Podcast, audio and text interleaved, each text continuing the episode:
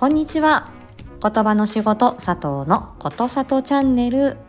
本日もお耳に書かれて嬉しいです。この配信では言語聴覚士の佐藤がコミュニケーションのあれこれを日常で使えるライフハック的にわかりやすくお話ししております。ぜひフォローやいいね、コメントもお待ちしております。ツイッターでも発信しています。プロフィール欄からご覧ください。えー、今日は人間のベロについてお話ししたいと思います。人間のベロ、超器用。そして発話、まあ話すことというのは究極の微細運動だよというお話です。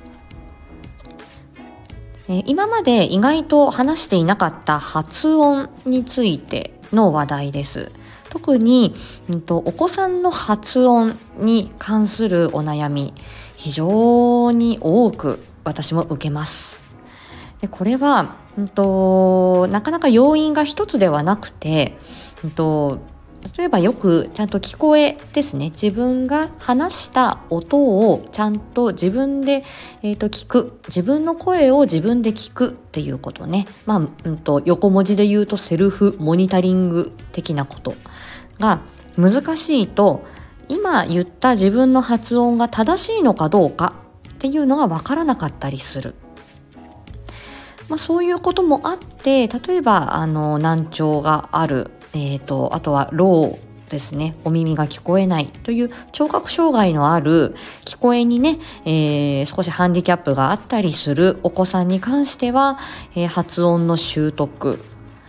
えー、あとは正しい発音に関しては、えちょっと習得がね難しかったり遅れが出やすいというふうにも言われます。それ以外にも、まあ、ベロの長さとかあとはベロの、うんとベロとあとはこのお口の底にあるここはつなぎ目のところですね。そこにこうひだが、えーと、結構がっちりついちゃってて絶小体短縮症っていうこととか、えー、あとは更新口外裂これは、えっ、ー、とお、お顔がですね、えっ、ー、と、胎児の時、お腹の中で、えー、人間がだんだんだんだんこう、え人間らしいせあの体にこう、まあ、細胞分裂してなっていくわけですけれども、その中で、え唇が割れちゃう、あとは口の天井が、えっ、と、割れてしまう、くっつきが悪いとかね、まあ、そういうような状況になったりすると、発音の障害が出たりもします。ただそれ以外のことでね特に、えーと、耳聞こえだったりとかあとはお口周りの形やあとは運動障害麻痺ですね、まあ、それがないのにもかかわらず、えー、発音がはっきりしないというお悩み結構あります。うん、なので発音がうまくいかない発音がはっきりしないっていう中にまたそういう種類があるんですね。うん、なのでこれ非常に複雑です。ちょっとずつねこちらの方も解説していきながらうんと例えばうちの子供ちょっとこう発達あの発音が気になるなとかあとはあの大人の方でもね自分で例えばこういうふうに音声配信音声を取ってみたらうんなんかはっきりしないなとかこの発音がうまくいってないような気がするなんかそういうふうに気づかれる方もいらっしゃるんですよね。うまく言えてないなっていうふうに。なので大人の方の発音の矯正というか発音の指導ということももちろんこの言葉の仕事の我々対応することが可能なんですけどなかなかね相談できる場所も少ないしどうしたらいいんだろうっていう感じなようですね。うん、なので、まあ、この発音の話っていうのはあのこう折を見て、えー、少しこ細切れにしてねお話できればいいなというふうには思っています。はい。で、まあ、発音の、うんと、問題については今日はこれぐらいにしておいて発音の時に絶対必要になるのがこのベロですね。でこのベロってどうなんだろう？ベロってあの何だい？とかね ベロってなんで重要なのっていうことあとはどれぐらいベロって器用なのっていうことを、えー、今日はあのメインテーマとしてお話ししていきます。え私はあのよくねえー、こういう、えっとえっと、人間の筋肉の話をする時には焼肉に例えることが多いです。これは さとちゃん流なんだと思う。えー、他の言語聴覚士さんで、えー、この話をしているっていう話はあまり聞かないですけども、えー、まあ、さとちゃん流に喋りますね。はい。ベロっていうのはタンですよね。タン塩のタン。うん。で、タン、タン塩って、あの、あんまり脂身がなくてすっきりしてる感じですよね。好きなんだな私もタン塩。絶対に焼肉行ったら頼むのね。うん。まあ今日はそんな話じゃないんですが、焼肉でいろいろ食べるじゃないですか。カルビとか、ロースとか、そのタン塩のタンとか、ハラミとかいろいろ食べるじゃないですか。で、皆さんが食べてるその部分ね、焼肉、肉って赤いじゃない？ね。で、あれなんで赤いかっていうと、筋肉なんですよ。筋肉の繊維が赤いの。で、多分脂身だよね。脂肪のせ脂肪のあの部分は白い。で、それであの油が乗ってる乗ってないとかね。あの、そういう感じじゃないですか。持たれる持たれないみたいなね。そう。なので、私は筋肉の話をするときには、焼肉に例えることが多いんですね。なので、まあ、今日は単塩の話だけれども、別の話でまた焼肉の例えが出てきたら、ああ、さとちゃんまた焼肉に例えてんなっっていうふうに思ってください。で、この焼肉の例えっていうのは私今の仕事上ね、訪問してリハビリする、あとはお子さんと、あの、お子さんの発達支援携わるっていう時にも、これは普通に現場で私、えっ、ー、と、言ってます。はい。なので皆さんが焼肉で食べてる部分、まあ、あのホルモンとかはね、ほら腸だよとか、ミノだよというと胃だよとか、ああいうホルモン系は内臓だったりしますけど、いわゆる焼肉ね、うん、赤いあの肉の部分。あれは筋肉なんですよ。はい戻ってきましたよ。それでねタン塩を考えてもらうとタン塩って柔らかいかな硬いかなって考えると割と噛み応えありますよね硬い。そして油っ気ってどうですか？ね、割と油っ気はタン塩にはなくて、えー、結構さっぱりいただける。レモン汁でペロッといくみたいなねああいう感じですよ。で何が言いたいかっていうとベロは筋肉の塊なんです。うん。それが全て。筋肉がえっ、ー、とあれ全部筋肉なんですよ。単塩の単ってね。で人間のベロもこれは筋肉の塊です。で筋肉の繊維がものすごく密。ぎゅっと結構こうおしくらまんじゅう的になっててそして中島みゆきじゃないですけれども縦の繊維と横の繊維みたいにびっちり筋肉の、うんと、繊維っていうのがきっちりあの織りなしている臓器なんですね。うん、でそして形をいろいろベロは変えることができるし前に行ったり後ろに行ったりとんがらせたり、えー、横に動かしたり縦に動いたりものすごく自在です。うん、そして脂肪分がない。ですよね食べてね。だから本当に筋肉の塊だっていうことは牛タンを思い浮かべていただくと分かりやすいと思います。ベロは筋肉の塊。繊維がぎゅっとこう折り重なっているから噛み応えもあるしそして脂肪分がないからめっちゃ筋肉の塊マッチョマッチョっていう感じですよ。でねでベロが筋肉の塊であることは分かったと。でベロそのものは、えーと、ベロを形作っている筋肉っていうことで内側のベロの筋肉で内舌筋という言い方をするんですね。ただ、この内舌筋だけでは、えっ、ー、と、あの、発音とかすることは難しくて、食べる時もね、これベロ非常に重要なんですけどね。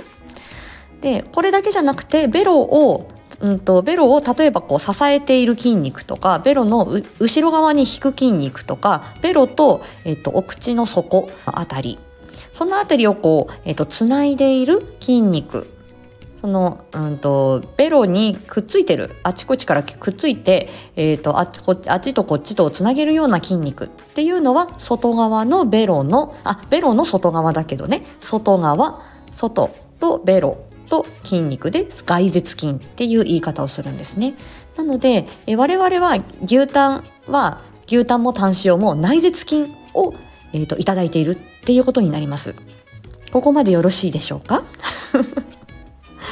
で、あの、堀ちえみさんがね、舌がんになってベロをあの方は3分の1か2分の1ぐらいは切除されたっていう話でしたよね。あれはだからその内舌筋を切り取ってで多分太ももあたりから、えー、筋肉を移植する植え替えるっていうことをするんだけどベロのボリュームとしてはそれで、えー、成り立つんですがただ筋肉を動かすためには筋肉の繊維って一回その手術した時にブチ切れてしまってるので、えー、やはりそのベロをのボリュームが薄くなった、まあ、舌がんとかであとベロを手術したっていう場合にはこの外舌筋って言ってベロの外側にある筋肉がいかに、えー、よく動いてくれるかっていうことが大切になります。なので、えー、リハビリの仕方も多分違うと思うので発音で、えー、と気をつけることとかっていうのもちょっと違ってくる鍛え方が違ってくるっていうイメージでしょうかね。うん、なので本当にこのベロのこのギュッとこう密集した筋肉の塊っていうのがいかに人間が食べたり喋ったり飲み込んだりするのに重要かっていうことがお分かりいただけると思うんですね。そして、えーと、筋肉の塊ベロだけではないです。例えば他の動物で言うとイカの足ゲソだねこれは筋肉の塊なんですって。確かにイカの足っていうのはこううねうねうねうね自在に動く感じですよね。そして象の鼻。あれも筋肉の筒。筋肉の塊なんですって。でこうね象の鼻もあちこちに動いて丸まったり上に上がったり下に下がったり水を水浴びの時に後ろにシャーッとこうあの自分の体にかけたりねそういう感じですごく自在に動きますよね。うん、なので人間のベロはイカの足や象の鼻と同じような構造をしているんだそうです。これはあの科学雑誌に載っていました。確かにそうなんですよ。そうするとベロって究極の細かい運動微細運動になります。そして、えっと、例えば、立ちつてとと、さしすせそうを使い分ける、発音をし分けるとなると、ものすごいこれ細かい力加減、細かい、えっ、と、位置の微調整が必要になるんですね。皆さんも、あの、試しに、た、とさをたさたさたさたさのように自分であの発音していただくとたもさもだいたいベロの位置変わらないです。うん、例えばたとかだとたかたかたかで結構ベロの位置ベロの形が変わるのがお感じいただけると思うんですけどたとさはねそんなに違わないんだ。まあ、そういうようにミリ単位いやもしかしたら 0. 何ミリ単位の位置関係だったり、うんと、力も、えーと、ちょっと力抜いてとか少し後ろに下げてっていう本当に微調整が必要なんですよ。そうすると、えー、あんまり小さすぎる年齢の時あんまりにも言葉が拙い時に発音の指導をしても難しいっていうことはなんとなくお分かりいただけると思います。ですので、えー、まもうちょっとこれ詳しくお話しすると思いますが、お子さんの発音がはっきりしないっていう時に、すぐに発音の練習に取り掛かれないっていうのには、このようなうんと、究極の微細運動なのでベロの動きっていうのはね。だからある程度の年齢を重ねてある程度耳が育ってる言葉の力が育っている。そして、えーと、こういうふうにやってみてっていうふうに大人のアドバイス通りに、えー、体がちょっと動かせるっていうような、えーと、成長を遂げていないと難しい。